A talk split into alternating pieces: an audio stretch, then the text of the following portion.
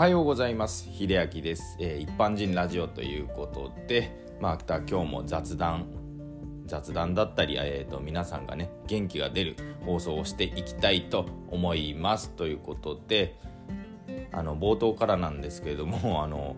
ちょっと勇気が出たよっていうお話をねしたいなと思っております。で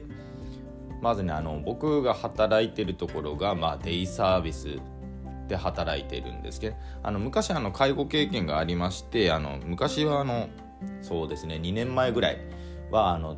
特別養護老人ホームまあ一般に特養とね略されるところなんですけれども多分あのそこまでねあの介護に携わってない方だとちょっと違いっていうのがね明確にはわからないと思うんですけどもちょっとあえてここで説明させていただきます。えーと、デイサービスは一般で言われる、まあ、通所型の介護と言われています。なのであの1日のうちの中にあのリハとかね、まあ、レクとか言われる、まあ、リハビリだったりレクレーションだったりね、まあ、ちょっとしたイベントだったり、まあ、介護予防の体操が入ってきます。で受け入れる、まあ、その方のレベルですね。にもあの種類がありましてちょっとねあのここもね基準が曖昧になってきてはいるんですけどまあ一般的にはその自立できる方まあ、車椅子でも、まあ、歩行でももちろんあの自立できる方がね多く通われているところなんですね。でちょっと場所によってやっぱり要介護4とか5とかねいうレベルなんですけどもこれはあの後にお話しするあの特養に関係してくるんですが一般的にあの数字が増えるほどその介護度とかねあの介護に携わらなければいけないっていう必要不可欠な場面がたくさん出てくるということですね。なのであの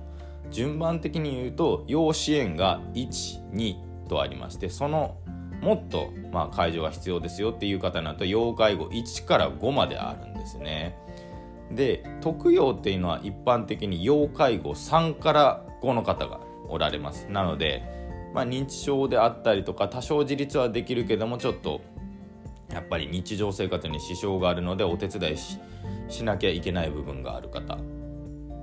ですね。なのであの幅広さで言うと、まあ、デイサービスの方がまあ今の感じで言うと広いのかなと。で特養とか、まあ、他の老犬とかもどうなのかな。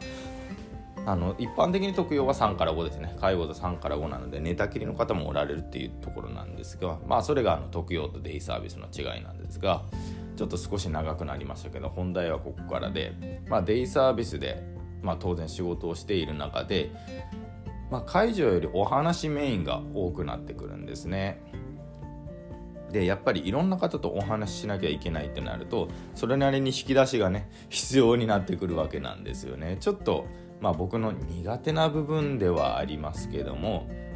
まあ自分の得手不得手もありますし、まあ、利用者さんによってはやっぱり自分があ得意だなあちょっとこの人苦手だなっていうのももちろんあるんですけどえっとですねテレビをたまたまその時見ていたんですね。いつもあのテレビつけっぱなしなんですけども、まあ、あの学生中学生とか高校生がですね、まあ、番組で全国を回りながらあるテーマ曲に沿って皆さんがダンスをするっていう、まあ、テレビがやってましてあれ『スッキリ』だったかな。かなんかでやってましてすっごいもう今のあの学生さんたちはねあの必修科目にあのダンスが入ってるんでしたっけ？ね、あの昔だったら英語だったのにもう次はあのダンスが入ってるのでガンガンに動けるわけなんですよ。いやすごいなと思ってもう自分も40手前で、まあ、運動は頑張ってるんですけどなかなかねあそこまでなんでしょう可動域が広く動けるかって言われたら微妙なところなんで、えーと、80歳ぐらいのねあの女性の方に「いやもう僕あんなに動けないわ」って言ったんですよ。まあそしたらですねあの「いやそんなことはないよ」って言われたから当然僕もいやちょっとはやっぱり自分なりに運動はしとるけどあそこまでキビキビとした動きはもうできないんだからなって言ってたんですよそしたらこんなん毎日少しずつでいいからいきなりは無理だから1日ずつ少しずつ始めてみりゃうまくできるよって言われたんですね。なんかすごいハッとしたんですよねその時点で。あのなんでしょう自分の可能性を押し殺していたのに気づいたのともちろんそのできるかできないかは分かんないですよ。やってみなきゃ分かんないしやってもできないかもしれないし。だけどちょっとあの無意識にちょっと抑えていた部分とまあ80を過ぎてもその何でしょう人の可能性をちょっと押し上げてくれるようなことを言えるのがちょっとすごいなって僕は思ったんですね。ハッとした部分とすごい部分があってなんか